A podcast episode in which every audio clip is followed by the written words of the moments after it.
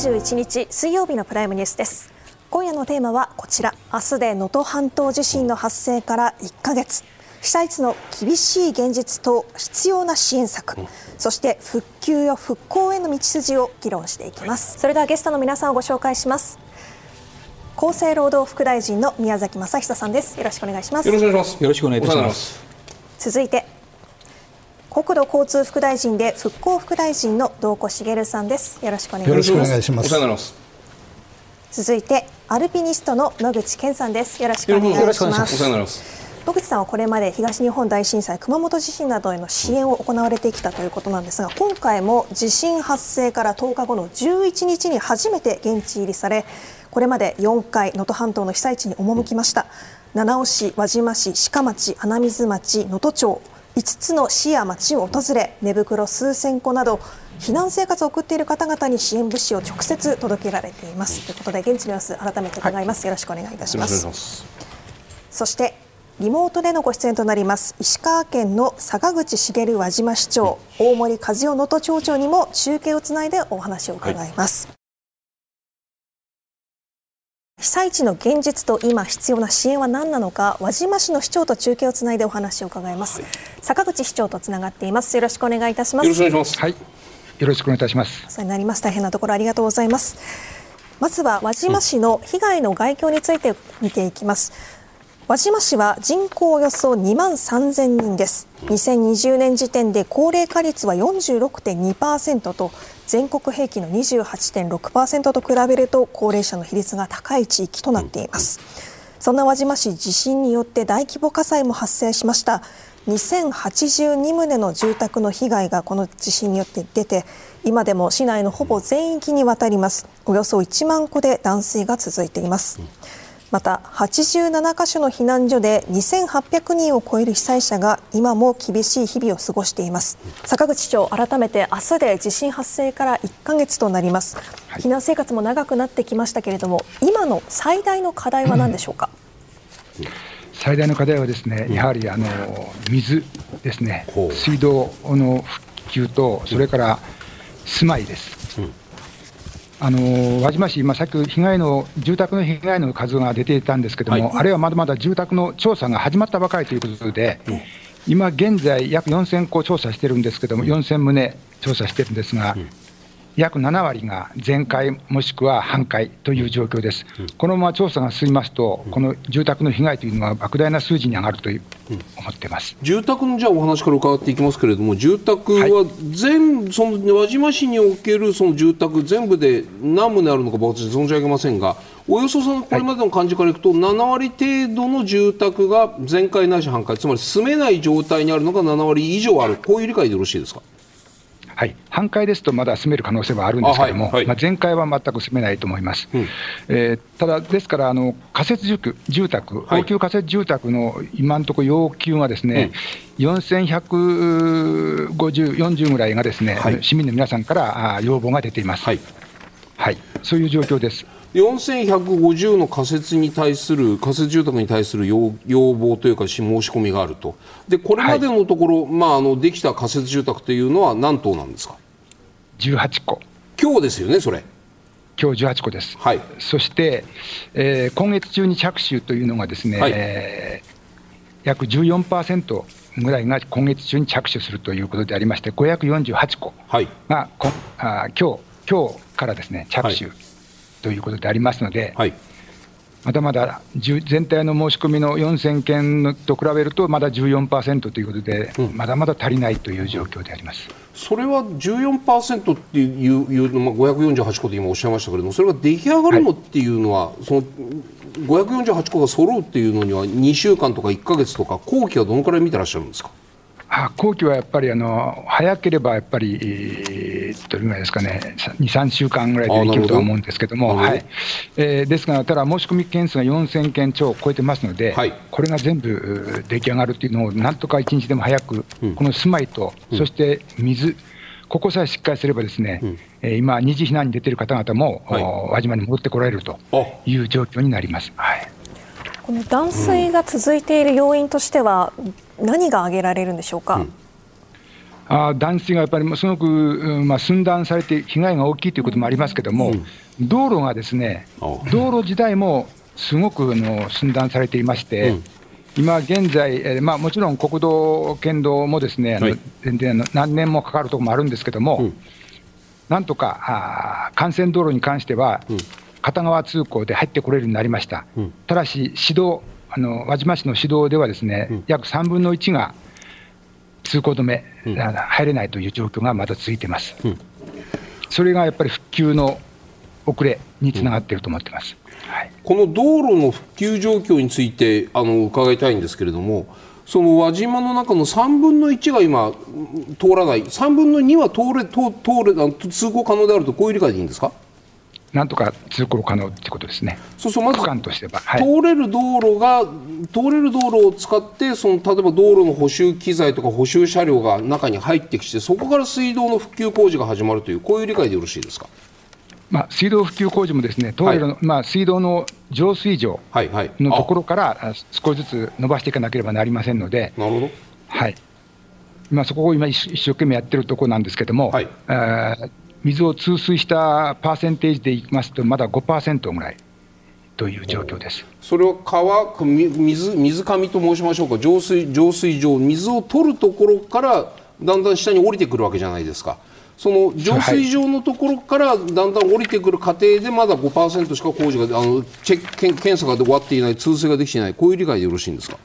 そうですこれはあの、はい、自治体間連携の状況はどうですか、いろんなその自治体、まあ、基本的に水っていうのは自治体が管理していると思うんですけれども、他の、はい、例えば関西、関東のさまざまな自治体から、そのそのその市や、まあ、の県やな何やらの水道局の皆さん、はい、輪島に入って支援はされるされている、この状況はどういう感じですか？はい、ありがたいことに東京都と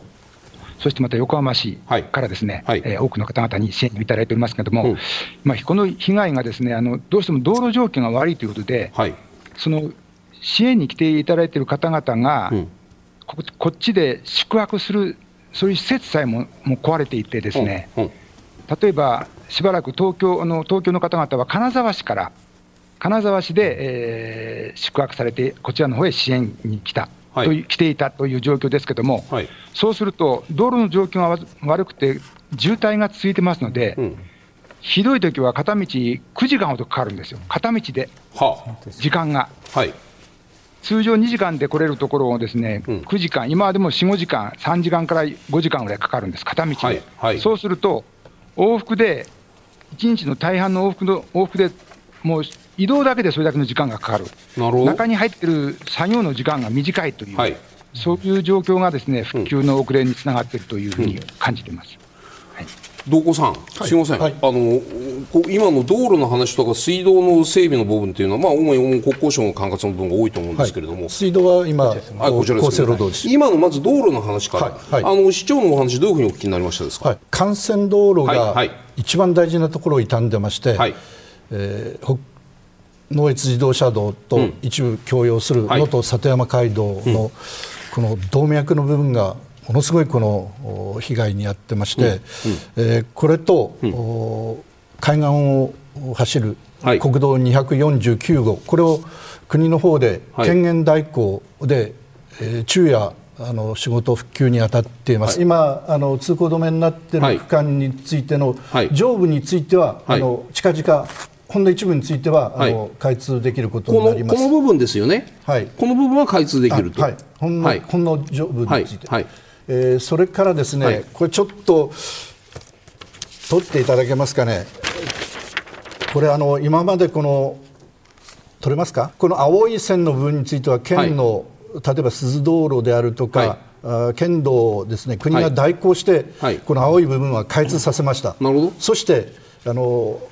輪島の海側の方ですね、はい、ここがもうトンネル、それから崖崩れで寸断されてます、はい、輪島の海側っていうのは、地図でいうと、北側北側です。この辺のあたり、そうですね、この辺のあたりですよね。そうです、はい、それが、はい、今あの、復旧したところから、串の葉作戦で、海側自衛隊の力を借りて、そして、はい、えー、この8箇所、うん、陸側から10箇所串の葉作戦をしておりまして、うん、えー、ほぼこの孤立集落を19日に、はい、えー、この解消できたというところまで道路の復旧が進んでます。ただ、これはあくまで応急復旧でして、はい本復旧までには相当の時間を要すると考えています。そうするともう一回モニター戻ってください、はい、そうするとね、あの道子さん、はい、この今、僕、赤でくくったこの部分っていうのが今、口の葉作戦というのはこの地域で展開されているというですよね、はい、そうすると、いただいた資料などを見ていると、このよいしょ。この地域における道路が、まあ、非常に寸断されているという理解であったんですけれども、今のお話を伺っていると、この赤い部分もかなり道路は通れるようになりつつある。横には通るのは大変困難です。ですから串の葉作戦で串の葉ってそういう意味なんですそうです。あの、はい、陸側から鈴道路、今通ってます鈴道路側から、鈴道路ってこれのことですよね？そうです。それここから縦に入っていく。10本。10本？はい。あの海側から2本、陸側から8本。こういう道をつなぐってことですよね？そうです。この作業を進めているところです。なるほど。それで、えー、まあ、ほぼですよ。ほぼその孤立集落を今解消できるというところまで来ました、はい、ただ、うん、あの本線についても、はい、これらの海側通る道路についてもですね、はい、この本復旧までには相当時間を要すると思っています、輪島市の道路はどうでしょうか？市内。市内。市内市内といっても今の市内ですもんね。あ市内の細かな道路については、これはあの県と今、はい、輪島市さんと相談しなければいけませんけれども、はい。はい、国が援助するものは思い切って援助したいと思ってます。市長坂口さん。はい、今の道路のお話、道子さんの言われたその串の葉作戦という話らしいんですけれども、まあ、要するに海側のこの道を回復させるのは難しいから、あのこの鈴道路から少しずつこう縦に入っていこうという作戦だというお話なんですがこのこの件については進捗状況、輪島市としてはどういうふうにご覧になってますか？はい、応急仮設道路としてはですね、復旧とすれば通っています。あのようやくここがしっかりと通るようになりました。なるほど。これによって、じゃあ、だいぶその先ほどのその孤立集落等々が全部その、まあ、脱出なり補給なりというのはできるようになっている、こういう理解でよろしいんですね。えーと、残念ながら、ちょっとこっちの西側の方はですね、うんはい、少しあのまたそれが十分できてませんで、そこはあの、うんやっぱり西側っていうのは市長すいません。この辺のあたりですか？あそうです。あそうなるわかります。こちらの方がまだ手が入ってない、うん、ここはあのヘリコプターによってあの皆さん住民の皆さんがヘリコプターで脱出いたしました。いまだに道路は行ってません。道路は行ってない、はい、えということは、はい、ヘリコプターで物資を補給するんじゃなくてヘリコプターで皆さん住民の人たちが避難することが行われたのがこの地域だということなんですか？そうですはあそうすると、まあ、要するにこう今ここから議論するであろう1.5次避難とか2次避難とかそういうレベルの話よりもまずはもう住民の皆さん地域にもいられないからとりあえず、まあ、どこですか？輪島市街ですか？それとも金沢までも運んじゃったんですか？金沢以南ですね、以南。金沢市以南、金沢市周辺の以南、例えば小松、加賀、白山、えー、能美市、野々市、はい、そういったところに、はい、移りました。宮崎さん、伺いたいです。うん、あの、はい、輪島市では断水もかなりこう、道路が寸断されていてなかなかこう復旧作業も進まないという話もありましたが、なぜこの断水というのが1か月経ってもなかなか解消されないのか。あの先ほど市長もご指摘になってましたけれども、はい。うん、やはり道路が寸断されたことによって、応急的な措置をするにあたってもですね、うん、非常にあの資材を入れていくのにも、うん、あの支障をきたしているということが一つ、はい、それとあの水というのは、その実は取水をする場所から導水管で浄水場に持っていって浄水場から送水管で排水池に持っていって、排水池からそれぞれ、まあ、住宅などにこう送水管で、えー、流し排水管で流していくという仕組みになっているものですから、特にその浄水場や送水管のような元の部分、のところのですね、うん、あの今回、大変な大きな災害でしたので、はい、えー、そこが傷ついているということで、ここを直すのにはやはりあの管をですね、うん、えー、例えば継ぎ目のところが外れちゃったというふうなのを修復していただいて、あの復旧しています、復旧しているけれども、やはりそれではなくて、元のところが壊れているところは、これ、なかなかあの時間がかかる、それと、輪島の場合はですね、はい、やはりあの山がちの非常に日本の素晴らしい、うん、そのふるさとの光景が広がるところで、はい、逆に言うと、うん、集落がたくさんあるものですから、うん、小さな浄水場もたくさんありましてでそういうところについては、その奥まで入らないと今どうなっているかというところまでも十分に確認ができていないという実情もございまして、はい、そういったあの輪島ゆえのですね、はい、あの今まだ十分に直せていないところが出てきてしまっているという側面は、うん、あのあることは事実です。ただ、うん、全国からあの水道事業者、はい、あの各市町村とかですね、こういうところからもうどんどん応援に入っていただいて、うん、えー、今直せるところからどんどん直しているということは事実であります。市長坂口さん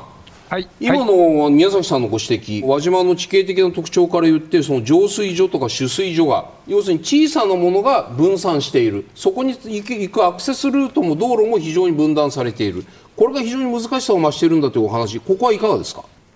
あそこもあの事実であります。えー、その部分はあの、まあどちらかというと簡易的な水道でですね、はい、それぞれで独立してやってるんですけども、そこはやっぱり電気が通らないと、まあ、復活できない、はい、しかしまた電気がそういうところはですね道路も完全に幹線道路が壊れてますので、電気も行ってないと、はい、現在も行ってません、うん、そういった部分では水道は復活できないんですけども、うん、そうでなくて、もう少しあの大きな中心市街地の方にもですね、道路がかなり寸断されてますので、そこに、えー、ちょっとまだ苦戦をしているという、広げるのに苦戦をしているという状況であります。発災以来1か月の間でいうと、はい、やっぱり輪島市としてはまずは道路から順番あると思うんですよ、プライオリティが。どこから、はい、水道やってほしいとか、道路やってほしいとか、何しろ通信インフラ復旧してほしいとか、その意味で言うと、市としての一番の、まずこれ早くやってほしいっていうのは道路だったんですか、やっぱり。一番最初はやっぱりその道路と、まあ、当然のその、えー、ライフラインですね、はい、えー、水水、電気、はい、という部分はあのすごく一緒に同時でやってたんですけども、はい、まあ、その道路がなかなか入ってこれなかった、うん、皆さんの支援がですね、うん、なかなかあの、入りにくかったという部分が復興に遅れています。うん、水道もですね今あのお話もありあった通り、浄水場の水を作る能力もですね、はい、失われた、うん、というところから、まず復活させるというに、すごく日数もかかったということでありまして、どうしてもそこからあの水を少しずつ通水していくという中で、ですね、はい、まだ輪島の中心地の水道能力は、通常の半分しかまだ復復旧してません。はい。そこでその通水する能力も半分の能力という中で、ですね、はい、えー、なかなか苦戦をしているというのは、ままだ現状であります。野口さん、実際、輪島市行かれて、はい、今のここまでの話、うん、やっぱりそリアルな感じですか？あの坂口市長とはお会いしましたけれども、はい、ありがとうございます。あの先ほど市長がおっしゃったですね、うん、そのえー、要は救助隊というかこう作業する方が、えー、要に輪島に着くのに10時間っていう。僕もそれ経験したんです、1回目10時間かかるんですね、そうなんですか。もう本当にもう道がもう壊れてるのと、はい、あとはまあ渋滞と、はい、あと救援隊に来た車の中で、ちゃんとチェーンをつけてなかったんで、止まっちゃうとか、まあ、いろんなトラブルが発生するんで、はい、ですから本当にこう、なんですかね。あの、例えば何かをしに行こうとしても、うん、い行くだけで10時間ですからね、帰んなきゃいけないですからね、うん、ですから本当、これから僕、大きなテーマは、はいボランティアの人なり、うん、道路の復旧とか、い、ろんな人が入るわけじゃないですか、はい、で彼らが、うん、要するに一時、僕も富山県からの往復をしたわけですよ。はい。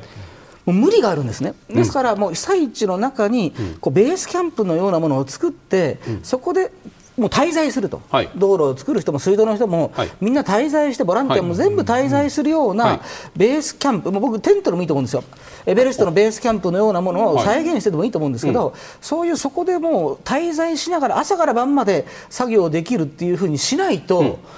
往復で終わるんです、はい、あと無駄に疲弊するんです。なるほど。すんごく疲れるわけですよ、はいはい、ですからあのやっぱりあのあと先ほど、まあ、道路はですね、でも本当にあの、まあ、こう何度か言ってるうちに短期的にですね、うん、あのメインの僕はいつも七尾市からこう上がっていくんですけれども、あの本当に1回目10時間ぐらいかかったのが2回目6時間次3時間となってきて、うんうん、それでたくさん見たのがですね多分国交省なんですけどテックフォースっていうんですか、はいあのパッと行って、まあ、そこで、まあ、道路を調査して。はい直すと、はい、それは僕すごくびっそれはびっくりしました。すごく道路を直すのが早いと、やっぱり道路が僕はまず大前提だと思うんですよ。道路がないと物資はいかないし、はいはい、水道を直すトラックも入れないしですね、ですからまずは道路、うん、この間は能登町から輪島に入ったんですね、縦に、でそれはどうしてかというと能登町にいるときに輪島の、えー、方能登町に接している輪島の方が、電気がないとこあるんですね、うん、でもうランタンとか寝袋が寒くて欲しいっていうのが、僕のあの SNS に入ったので能登、はい、町で危険物資を下ろしてから山道を行くんですけど、はい、あちこちがもう通行止め、通行止め、通行止めで、でね、住所をもらって、それを一生懸命車で行くんですけど、すごい近いところの2時間ぐらいかかるんですね。なるほど。ですから本当にその細かい下も指導だと思うんですけど、至るところが寸断されてるっていうのは現実としてあると。でもやっと届けることができましたけど。なるほど。市長、すみません、ベースキャンプの話、はい、ベースキャンプのイメージっていうのは何かあるんですか、僕らこの間、その七尾の市長に中継でご出演いただいたときに、和倉温泉が、はいその、はい、ベースキャンプのようなイメージにこれからなるんじゃないかというのお話は伺いました。でも、はい、輪島から見たときにベースキャンプが和倉っていうのは遠くないですか？それとも輪島市街の中にベースキャンプを作るだけのインフラがもう整いつつあるのかどうか。この辺りはどうご覧になってますか？輪島市内の中ののインフラというのは、今、浄水場、まずそのメインになるような施設、はい、はい、施設のところにホテルあるんですけども、はい、そのホテルに水と間通れば、ですねそこそこの人数はまあ確保できるかなというふうに思ってます。うん、それでまたあのやはりあの輪島市内ですべてを賄うということは無理だと思ってますので、やっぱり周辺の自治体、まあ、例えば七尾市でも、はい、あのありがたいんですけども、はい、七尾市からですと、通常だったら1時間、今だったら2時間、いや、2時間ちょっとかかると思いますね、2時間。なるほど。いやこれ雪が降るとまたガンと変わるんですね。なるほど。やっぱ雪が多いところですから。うん、はい。そうすると市長のお立場からするとまあ七尾はまあ和倉温泉にね。まあ、今はだから観光客を入れるような緩くあの雰囲気ではないにしてもとりあえず建物はあり布団はあり通水通電ということのじゃん環境が整いつつあるとそこに例えばそこにベースキャンプのようなものができて、そこに例えば、まあ、技術者の皆さんとかボランティアの皆さんとかそこに集まってそこから、まあ、片道2時間かかるかもしれないけれども派遣されるようなこういうシステムができるといいなという感じですか？そうですね、それはやっぱりありがたいです、本当に。それは市が市としてはこのイメージっていうのは例えば国交省とかあの他の役所とはこういうそういう話はしてるんですか、それともこれからですあの伝えてます、はい、これまでもですね、うん、あの近辺に、周辺にですねそういった施設を、うん、そういった要は施設受け入れする施設をですね、はい、作ってほしいっていうのお話はしてあります。ああのこの道路や水道の復旧のために、うん、高岡や氷見、それから金沢から通っている人がいるんですね、これ、24時間体制で仕事をしなきゃいけないので、はい、えー、この往復5時間、6時間が相当ロスなので、はい、これをなんとかしようということでお声もかけていただいておりまして建設事業者は、うん、例えばですよトラックで自己完結で、スペースさえあれば、うん、その仕事をして、うん、えー、一定のもの水水さえ持ち込まなきゃいけないですけど水がなくてもですね、はい、仕事をしてくるベースキャンプみたいなものを、はい、国交省として考えたいなということをあの打ち合わせておりました。それはトレーラーハウスみたいなイメージですか？そうですそれでも水も電気も通っていないところにもう水も、まあ、発発発も持ち込んでそこで、まあ、自衛隊のようなもんですよ。そうです、ね、自己完結型のそういう組織を作らなくちゃいけない。はい、そういうことをやれないかということで事業者さんからも投げかけられておりますし、うんはい、ぜひなんかまあ、ご要請があればですね、はい、ぜひそういうことも考えたいなと。あの市長はあの人工芝の、はい、人工芝のグラウンドっていうのはありますか？あります、はい、であの人工芝のグラウンドがあれば、うんうん、あの熊本の地震の時に、はい、えー、僕と総社市っていうところで連携してやった、はい、テント村っていうのがあってですね、はい、でそれはあの益城町熊本県の益城町っていうところの人工芝を借りて、そこに大型テントをざっと並べる、で人工芝は水はけがいいのでドロドロにならないんですね、でそこで、えーまあ、トイレも電動、まあ、電気さえあれば、電動式のトイレと、あと水は給水車を持ってきて、それ約600人の方を要するにテント村っていう避難所を作ったんですね。はい。ですから、その人工芝さえあればですね、うんうん、あの輪島市に。でそこで、うん、えー、そのサポートする人のベースキャンプが必要だということがあれば、うん、それはすぐにでもできるっていうのが一番早いと思います。なるほど、ね、それをもしあの市長が僕に要請してくれたら、600人ぐらいの施設、あの1週間で作ります。市長でもここで今パッとやってるだけでも例えば道子さんからはこういうお話建設事業はこういうお話から野口さんもこういうお話がある、うん、このさまざまなありがたいたくさんのオファーをね市としてどういうふうに受け止めてどのように整理するのかっていうこれは大変じゃないですか。市長ご自身、はい、輪島市一つでねいろいろな役所とかいろいろな人からのたくさんのオファーがある。これをどれを取捨選択するのかプライオリティどう順番つけるのかどうですか？どういうふうにやるやっていくんですか？はい、あのそのベースキャンプという発想はですねあの、はい、すごくよくてあの、うん、まあ、近くでできるだけ近くでしていただければありがたいなというふうに思ってます。うんただですね、まあ、輪島市としてもただ、ただ手を組まないているわけじゃなくて、ですね、はい、そのまあ、被災を受けた水が来てないっていうホテル、これ、4、500人泊まれるホテルあるんですよ、はい、そこをとにかく水を早く通して、うん、そこに皆さんを入っていただく、そうすると大変、あの一気にまず4、500人ぐらいは受けれるなというふうに思ってます、はい、そこ、通電は今、電気はどうなってるんですか、輪島は。電気は大丈夫です。電気は大丈夫。電気はもう、主だったところはほとんどということは、通水、あとは通水とあとは下水はどうなんですか？下水はです。ね、まあ、通水ののと同時にですね、はい、なんとかしようということはできてますできますので、はい。はい、その拠点にベースキャンプになるような4、500人泊まれるホテルというのが、通水、下水が、その上下水道が通るようになるめどっていうのも立ってるんですか？そこはまだ少しあの具体的な数字はいないんですけども、はい、もう本当にそこを今、第一に水を通そうということを考えてますので、はい、輪島市は県内の中でも避難者がたくさんいて、はい、こう水がなかなかない中でこう皆さんの気持ちの面でもこう疲れてくるかと思うんですけれども、はい、この辺りは二次避難というのは市としては促しているんでしょうか？はい、二次避難はあの促しました。あのこの辺の自治体の中で一番先に促したと思うんですけれども、はい、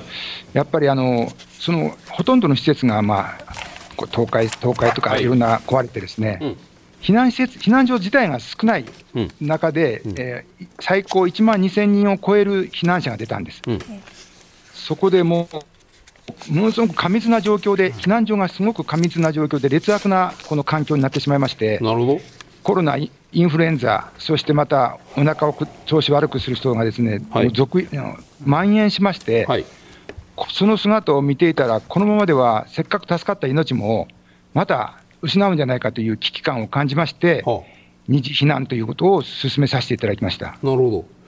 あの、はい、坂口さん、今、われわれの方で用意しているその石川県の発表での二次避難の状況、受け入れ可能数が1090箇所で人数は3万人超えていると、ただ現状の受け入れ数は211箇所で4791人、これ、あの、はい、県のデータではあるんですけれどもね、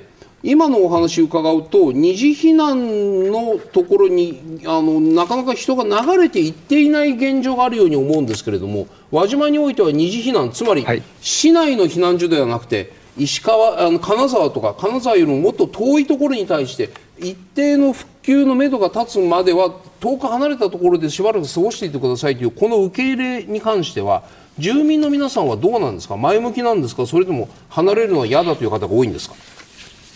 嫌だという方もいますけれども、はい、えー、かなりの方が受け入れていただいて、ですね、えー、1万2000の人のうち、約2割以上がですね、はい、この二次避難、大手公的な石川県さんを通じて、ですね、はい、二次避難をさせていただいております。うん、それプラス、うん、まあ、親戚とかですね、いろんなあの子供の家とかで、かなりの方々がですね外へ出ていまして、うん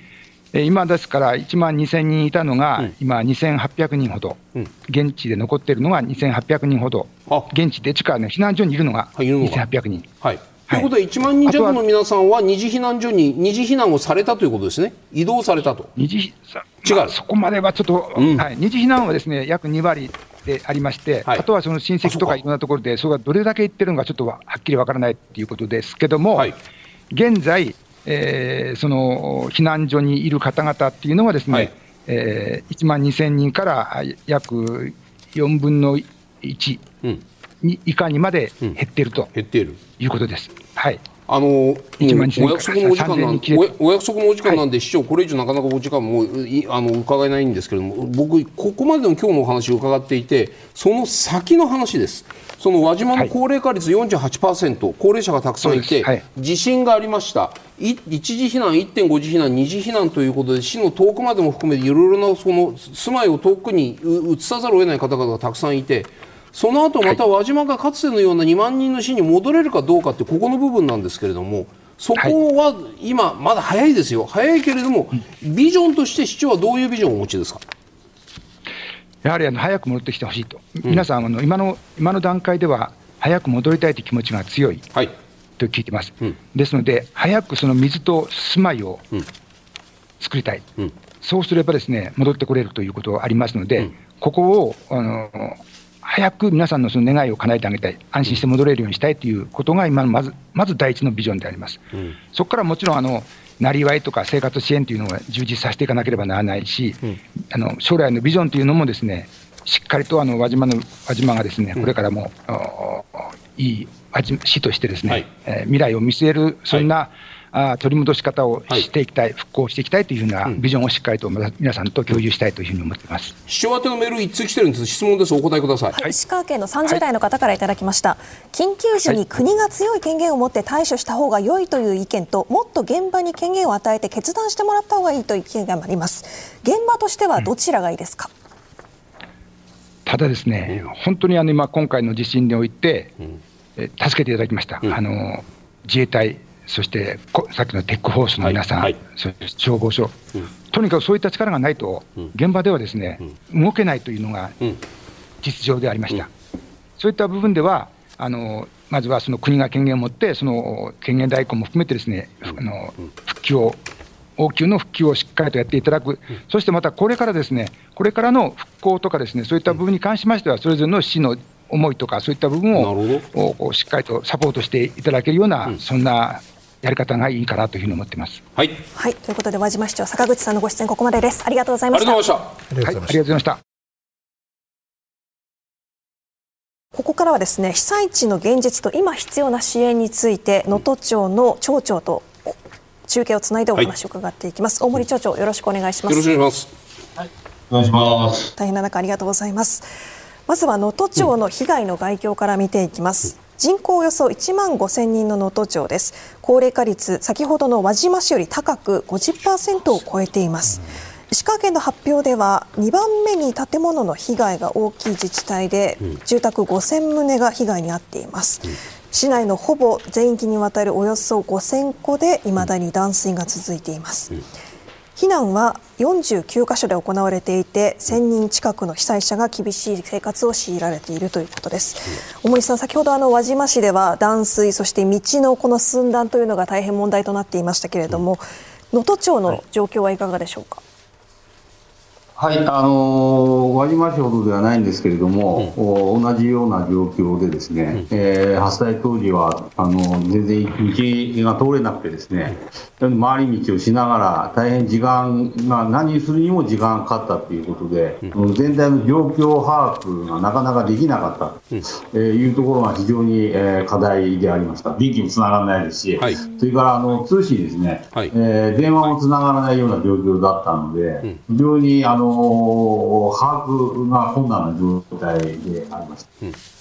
で現実、まあ今、今はですね、あの徐々にあの一緒で、ワニマさんと一緒で、えー、通水しながらですね、はい、管の確認を行いながら、うん、あ断水の解消を行いまして、うん、今現在はですね約20%まで断水の解消ができて、でもまだ2割なんで、いい感じだ、うん、そんなような状況であります。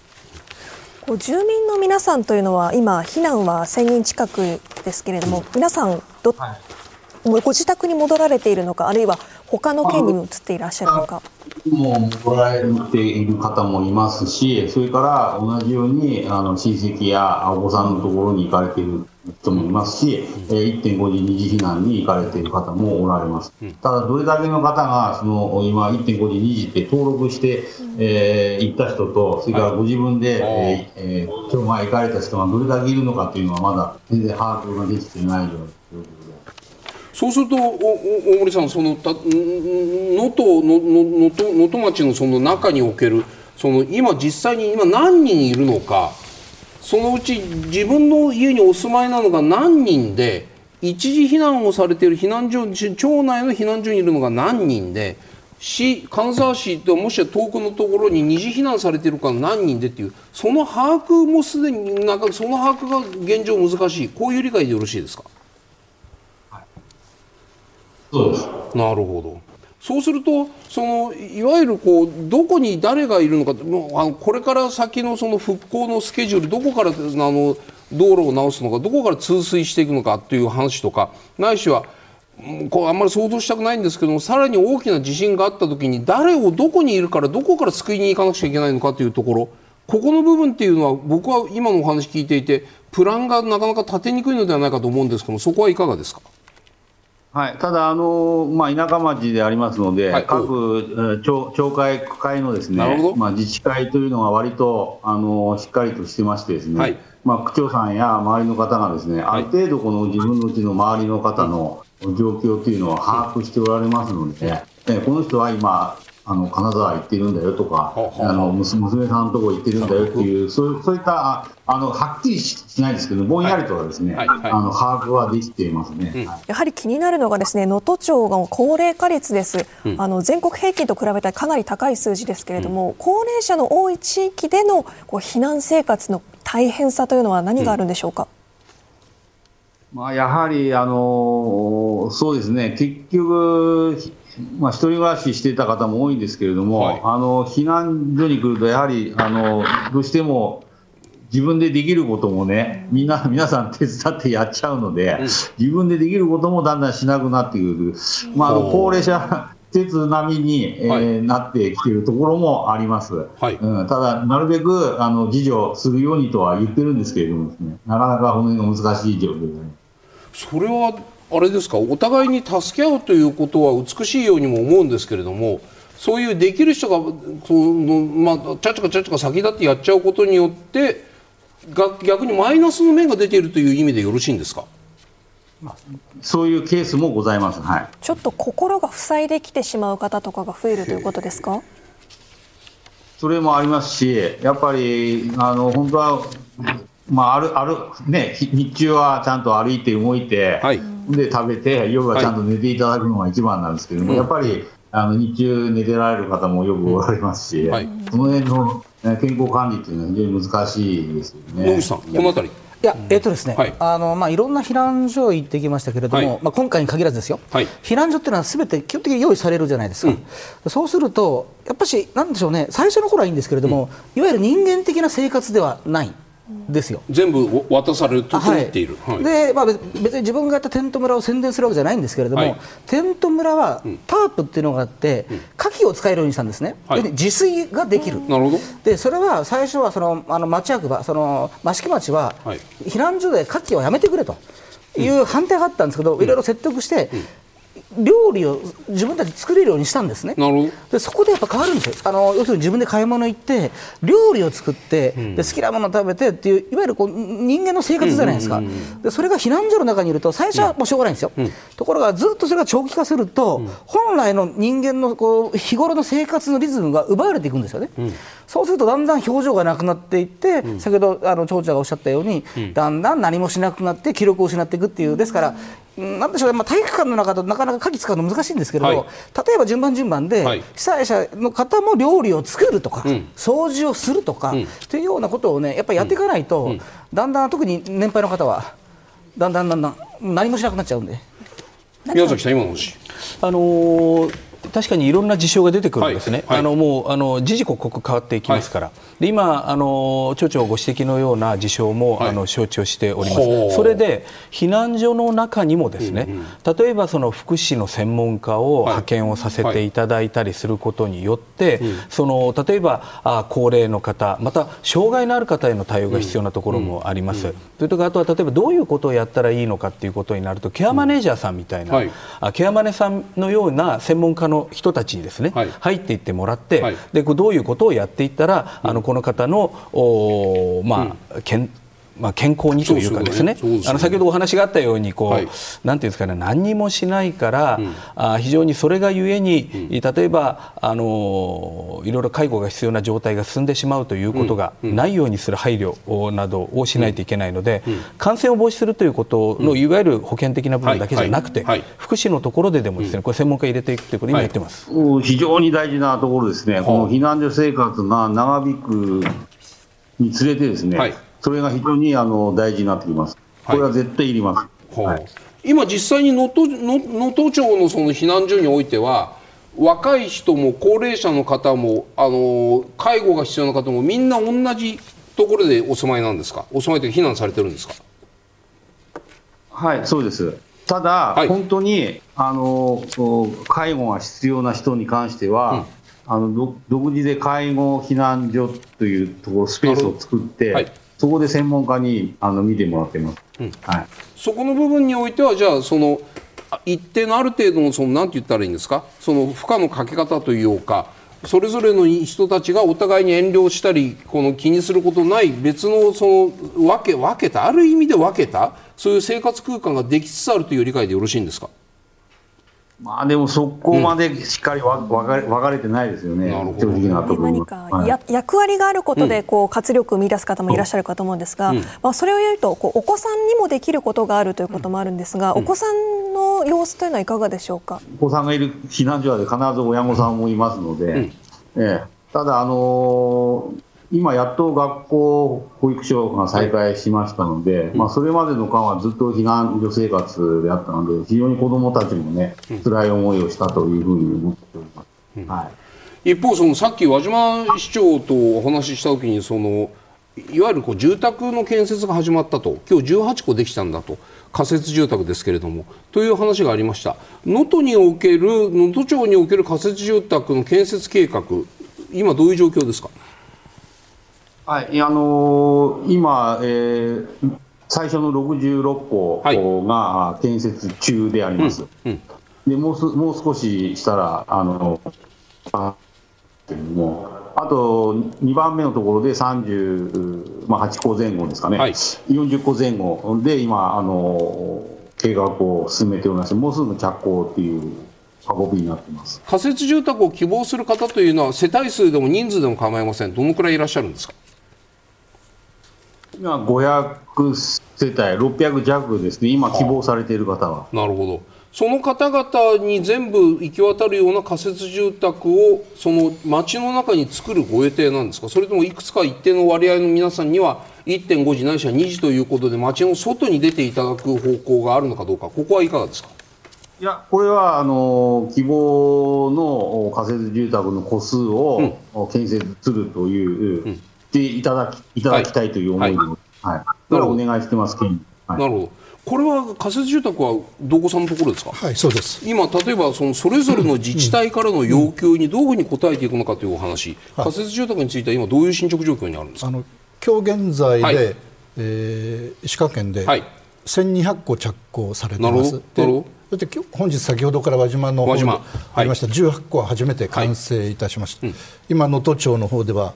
66個という話です、うん、今年度中に、えー、3500ぐらい目標にしてますが希望があるのは9500から1万ぐらいと聞いています、はい、これをどうできるだけこの各町と調整して、その着工し実現していくかということが大きな課題だと思います、なるほど、うん、大森さん先ほどの輪島の市長にも伺った話で言うとねそのいわゆる道路とか水道とかを直すための働き手応援の部隊の人たちが今能登町にどういうふうに入っているのか。入ってきた人たちは日帰りなのか中に宿泊施設ベースキャンプみたいなものがあるのかどうかというのが先ほど問題になりました。そちらは今どういう状況ですか？はい。あのー、今、町にもですね、はい、あのー、いろいろな宿泊施設があるんですけれども、はいはいまだあの水道も通ってないところもありますし、うん、とりあえず寝るだけという形で、まあ、宿泊施設も被災してますので、はい、えー、絶対安全かというわけにいかないんですけれども、はい、あのまあ、雨風しのげる程度で、うん、あの寝ているあの人もいますし、うん、それから通われている方も当然、えー、おります。はい火曜であの、はい、さっきさっきの話もありましたけれども、はい、やはりそのお願いしているのは、今からこれからいろんなあの事業者が入ってきますので、はい、え仮設の福者みたいにね、うん、あのお願いできないかという話は、当然、うん、えー、対策本部にはお話をさせていただいております。うんその要請はあれですよね、県庁にある対策本部の方に町から挙げて、その町にその各、まあ、もちろん県の方もいらっしゃるし、中央省庁か官庁から派遣された人たちがチームを組んでる人たちも県庁にいるわけじゃないですか、その両方に対してその要求を与えぶつけていると、こういう理解でよろしいんですよね。そういうことです、はい、それに対して具体的に返事は来てるんですか？いや、まだですけれども。まだここはどのように伺ったらいいんですか？そのいわゆる全体のコントロールがきちっとできているのかどうかってここの話なんですよ。宮崎さん、うん、ここはですね、はい、今お話がありました通り、はい、あの県庁に、うん、あの現地災害対策本部、ね。まあ、我々は現隊現隊と言いますけれども、あの現隊を、あのもう元旦の発災直後に、設置をして、はい、えー、政府の方もですね、うん、あの政府対策本部を設置し、うん、またあ私も厚生労働省もそうですし、はい、まあ、国土交通省もそうですし、はい、あの各省それぞれ省内に、うん、あの対策本部を,、設置をしてこれ有機的に連携していくように、あのしております、であの厚生労働省もあの40名、え以上の職員をですね、現地に派遣をしておりますし。現地のこの場合石川県庁ですよね。石川県庁もそうですし、あとそれぞれあの活動する領域のところに派遣をしておりますけれども、まあ、そういったことも含めて、やはりあのこれは発災1か月大変ご苦労をかけていますけれども、はい、やっぱりまだあの長いこれからあの戻っていただくところまでいきますとやはり1か月あの今コントロールしながら、うん、そういう体制も作りながらという状況でありますから、うん、あの新先導が多くなっても仕方がないというところもありますから、まずあの県庁にある現地対策本部の方でですね総合調整させていただくということを一番、に考えてだからそこにだから結局内閣のあの古賀副大臣も、あのすぐに入っていったりとか、まあ、こういうことをしているのはあのそういう機能ありますし、はい、有機的連携はあのまだまだ不十分だというあのご指摘は、はい、あの真摯にきちっと受け止めたいと思っております。はい、あのもちろん仮設住宅の数が増え、増やすのは大事なことだと思いますが、うん、例えば石川県らしいその仮設なんだけれども、うん、永久的にこの借りながら進める地域で住めるっていう方の仮設住宅っていうのも考えられることですし、それはごめんなさいイメージわかんない。仮設でありながら復興住宅みたいな？木造的に借りているんだけど、2年間借りてるんだけども、その後もその地域で住めるみたいなあの仮設住宅っていうのも、これは熊本でもありました、これは非常に有効なその方法の一つなのかな。そういうのも組み合わせたりあるいは賃貸やら、うん、その家を補給する、はい、まあ、そういう時間稼ぎもあるし、はい、あるいはその支援をどう、うん。国としてしていくかということも組み合わせながらこの仮設住宅のありようもやっぱり考える必要がある、大森さんあの聞くところによるとこう皆さんこう石川の皆さんこうあの人を思いやる気持ちがすごく強くてなかなか声を上げづらいあの、うん、私よりも先にっていう気持ちが強いということで、うん、なかなかその声を拾いづらいのではないかなと思うんですがそのあたりいかがですか？はい。あのー、まあ仮設住宅作る際にですね、うん、やはりあのー、コミュニティセンターっていうか、みんなが集まれ集まれる、お話できる、うん、で、その相談をできる人が必ずいると思うんですよね。うん、その仮設住宅に対しましては、必ずそういうコミュニティセンター、職員が常駐するような、相談員が常駐するようなコミュニティセンターを、同時にですね、えー、作っていく必要があるというふうに思っております。うん。そうすることによって、えー、その相談がですね、はい、何が必要なのかというところがまた町に対して、うん、えー、伝わってきますので。うん。なかなかこう災害弱者と呼ばれるような顔、まあ、お子さんですとかこう女性の方のこうなかなか声を上げづらい我慢してしまいがちな声というのは、今のところこう町長の耳には届いているんでしょうか？まあ 我慢しているんでしょうね、うん、おそらく、うん、でも言う言う言われる方は言われますけれども、はい、ただそれでこもっちゃうと、またあの心に悪いので、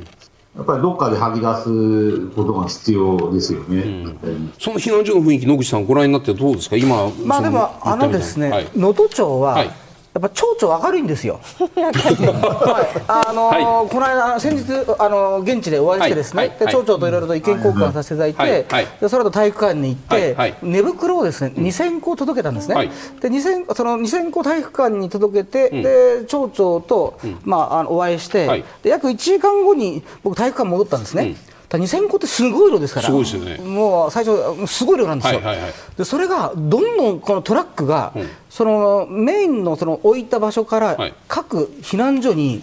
その1時間の間にどんどんトラックが出てるんですね、で僕、いろんなとこ行きましたけど、うん、場所によっては3日間放置とか、場合によってはもっとっていうことも、話は聞くんです。ところがあのいろいろいろんなところ回った中で能登、町は早い、はい。はい、で町長が明るい。でそれはあの避難所に行った時に、はい、うちの町長明るいからっていうことをすごくおっしゃる方がいて、うん、ですからやっぱり特にこういう災害時っていうのは、うん、町長が明るいでスピードがパパッとこう、そうん、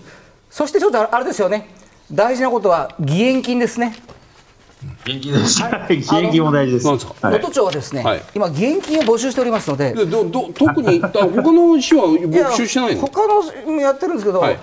ちょっと少ないらしいんですよ。能登町が。はい。ですからあの能登町は一生懸命これから現金を集めるということで、はい、えー、どうかよろしくお願いいたします。そうなんですか、森さん。はい、現現金が今能登町足りないんですか？いやいやいや、足りないっていうか、はい、あのあればあるほど あのいいんで、はい、少しでも多くの援助をいただければありがたいということでございます、今回ですね、えっと北海道の20代の方からいただきました、今回の災害からの復興において被災前の街をもう一度作り直すのかコンパクトシティなど新しい街を作り直すのかビジョンはありますかというご質問来ています。ちょっと先の話になるかと思うんですが、うん、はいあのまあ、よくコンパクトシティというお話がありますけれども、うん。まあ、うちの能登はですねやはり、えー、集落が多く点在してます。はい、でやはり私のこの一つの思いとしてはあの都会化というかシティ化するのではなくてやはりこの自然環境を、うん、そのまま残した形でですね、うん、えー、できればそういう形であの復興させていく。その点在する集落の中で、まあ、コンパクトにするのはいいんですけどす、べ、てをこう凝縮するっていうところには至らないというふうに思ってます、なるほど。それはあのいわゆる富山市みたいにね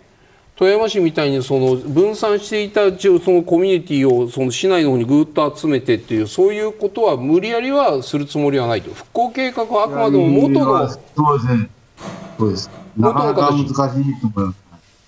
なるほどねわかりました、はい、ありがとうございました。能登町長大森さんのご出演、ここまでです。ありがとうございました。ありがとうございました。はい、ありがとうございました。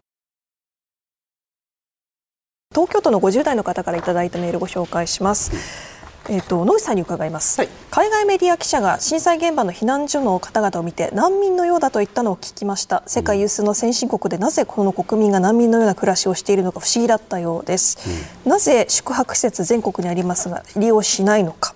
現場から被災者を思い切ってすべて外に出すことが最低限の復旧の最優先させるためのこと、うん、日本中どこで大きな災害が起こるか分かりません。日本全体で同じ意識を共有していくことが大事だと思います。ということなんですが、いやそれはその簡単な話でもなくて、はい、例えば今回二次避難っていうのを一生懸命呼びかけても、うん。ね、行かない方もいらっしゃるし、はい、そもそも避難所に入らない方もいらっしゃるんです、うん、あれは入れないんじゃなくて入らない方もいらっしゃるんですよね、でそれはやっぱ家を離れたくない、それは反対している、貴重品がある、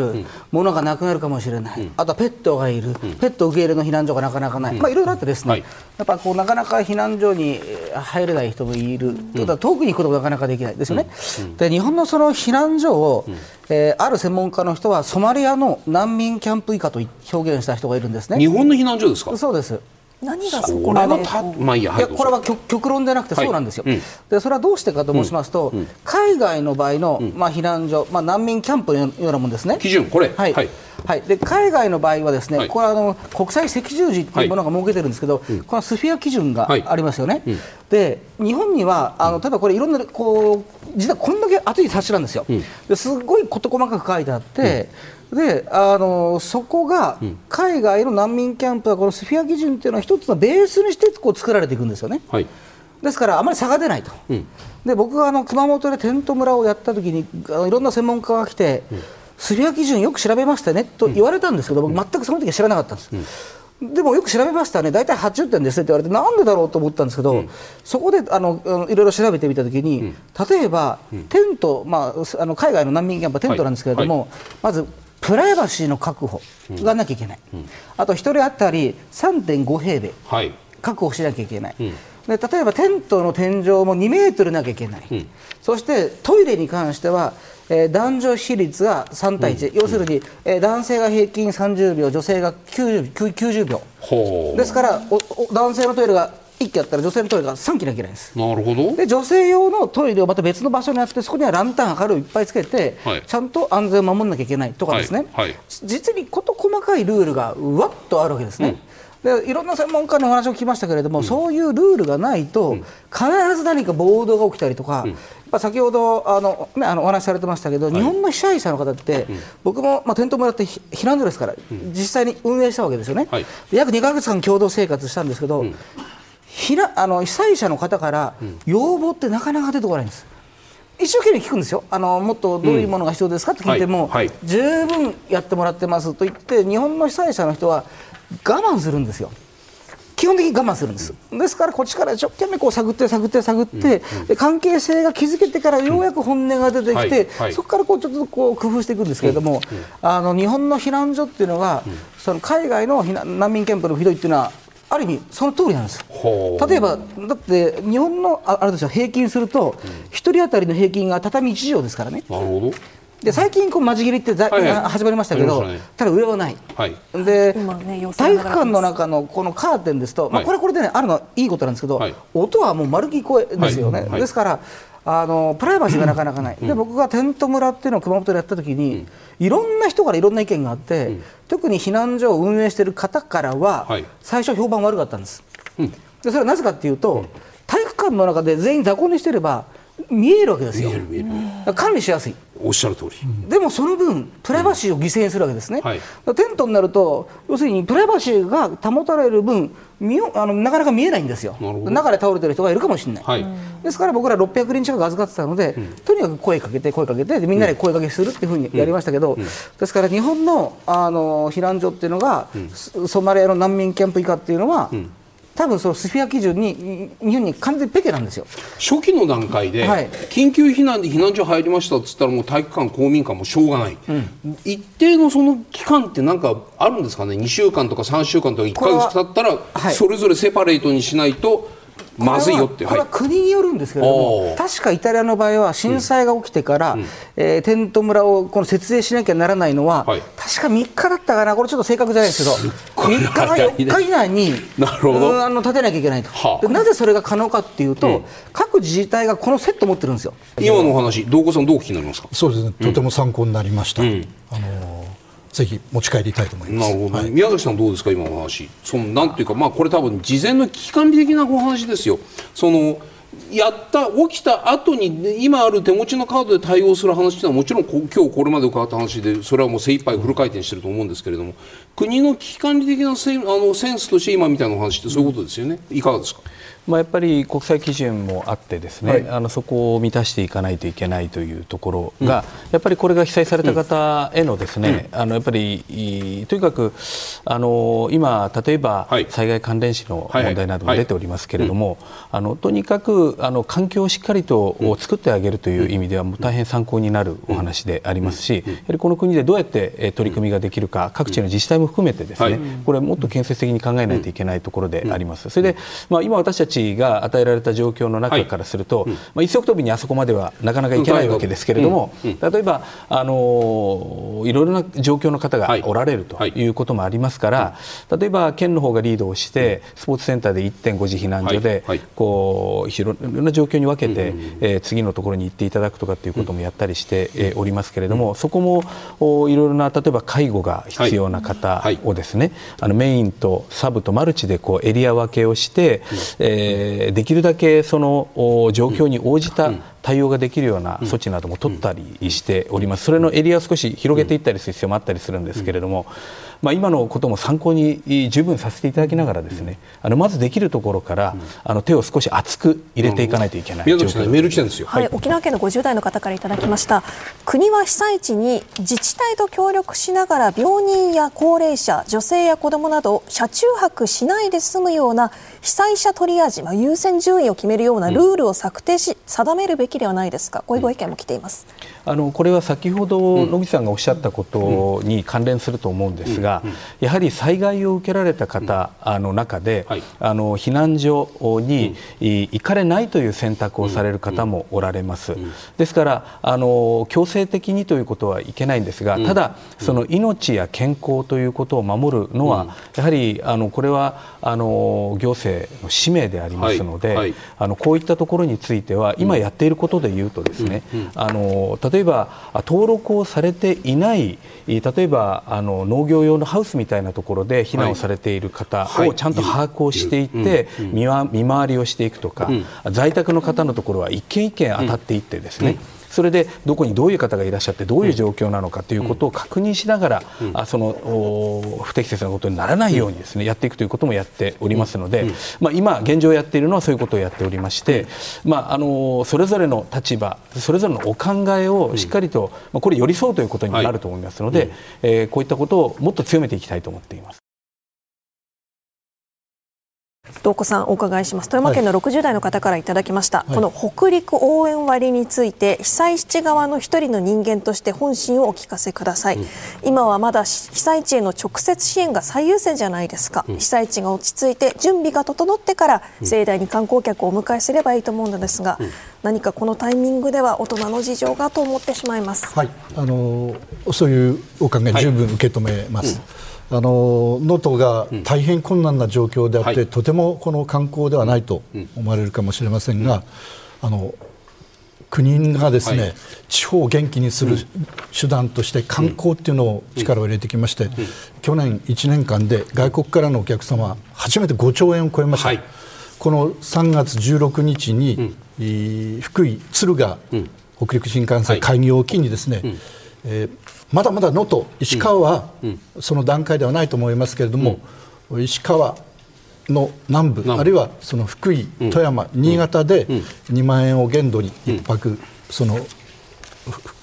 5割をですね、はい、実施したいと思っています。ただし、うん、ただしですよ、うん、あの各県の事情があります。はい。はい、その事情をよく、この加味していただいて、知事の判断でいつから始めるか、そのことも含めて、えー、この判断を委ねながら進めさせていただきたいと思ってそうすると予算国は予算を作って、はい、各県ごとに割り当てはするんだけれども、はい、3月から使っていいとは言いながら例えば石川、まあ、長谷知事が、はい、うちはまだちょっとその北陸割はまだ早いから、はい、実際に輪島まで珠洲まできちっと観光客の皆さんが入れる時期になってから使いますと言って例えば半年先延ばしするこれもありなんですね。と今今のところ思ってます。なるほどねその特に能登に近いところはですね、はい。はいうん、この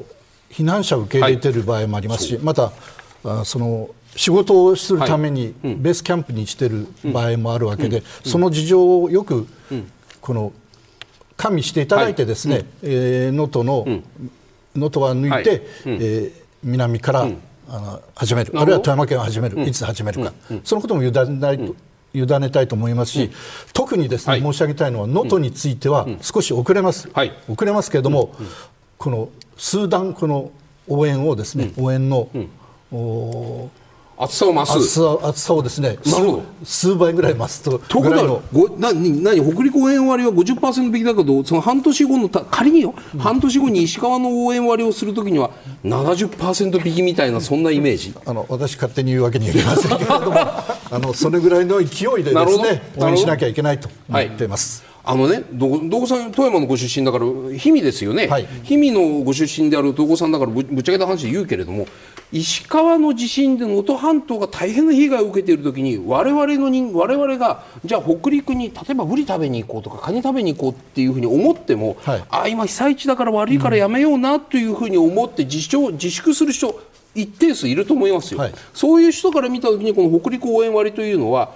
県の方からうちは受けますと言ったところにはそこには来て、うん、飲んで食べて楽しんでお金を落として元気でなおかつ意識を北陸の北陸じゃない能登の皆さんにそう寄せるというところが地域とか地域の活性が復興に役立つかどうかというそのシグナルになるというふうに思っていいのかどうかここなんですよ。そこは当然です。能登を応援するためにもですね、はい、そのこのまずまずはですね、うん、新潟、富山、うん、石川あの、はい、福井から元気を出して、はい、観光で元気を出して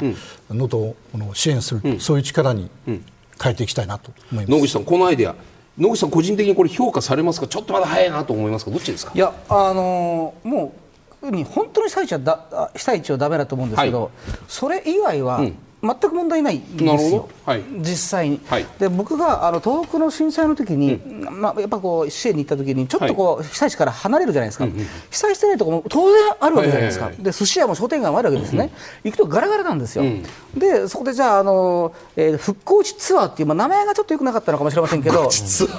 ぐバスで復興地ツアーとか行って、みんなで飯食おうと、行って寿司屋行って夜行って飲み行ってっていうのがあったら大炎上しましてね、かなり怒られました。あのあの不謹慎だと。ただ寿司屋さんは僕らが行って握った時に涙を流してる寿司屋さんがいて要するにずっと人が来なかった。で僕たちは助けてばっかもらってた、で東京からお客さんが来て、自分の寿司を喜んで食べてくれてるっていうことで、やっと東京の人にサービスができるっていうことで、涙流してるわけですよ、うん、でもネット上では不謹慎だっていうんで、だからもう批判は、その手の批判は一切もう気にしないと、の方がいいと思うんですけどね。あるべき被災地支援と復旧とはと題してご提言をいただきます。では宮崎さんお願いします。はい。えー、人、暮らし、未来ということで、まあ、この3つに関わっていかないといけないじゃないかというふうに思っています、これ、厚生労働省のテーマでもあるんですけれども、そこに寄り添っていく、そしてね、想像力と意思だと思います、あの自分だったらどうなのか、自分の親のことだったらどうするか、そして決意として長くなってもしっかり取り組むという、ですねこの決意を持ってやるということが意思であります。はい、どうさんお願いします、はい。えー、日本のふるさと能登を守るです。あの私も能登半島の一部に住んでいます。ずっと能登のことをですね能登、は優しいや土までもとずっと聞かされてきました、そんな優しい能登日本らしい能登をですね、この被災を乗り越えて震災を乗り越えて守っていきたいなと思います、はい、野口さんお願いします、はい。まあ、僕はですねあのまあ、日本版スフィア基準の制定、まあ、作ろうと、はい、要するにあの海外のやつは、まあ、戦争難民とか避難民をイメージしてるんで、まあ、日本は主にこう災害ですから日本版のスフィア基準っていうのを今のうちに作るということだと思います、皆さんどうもありがとうございました。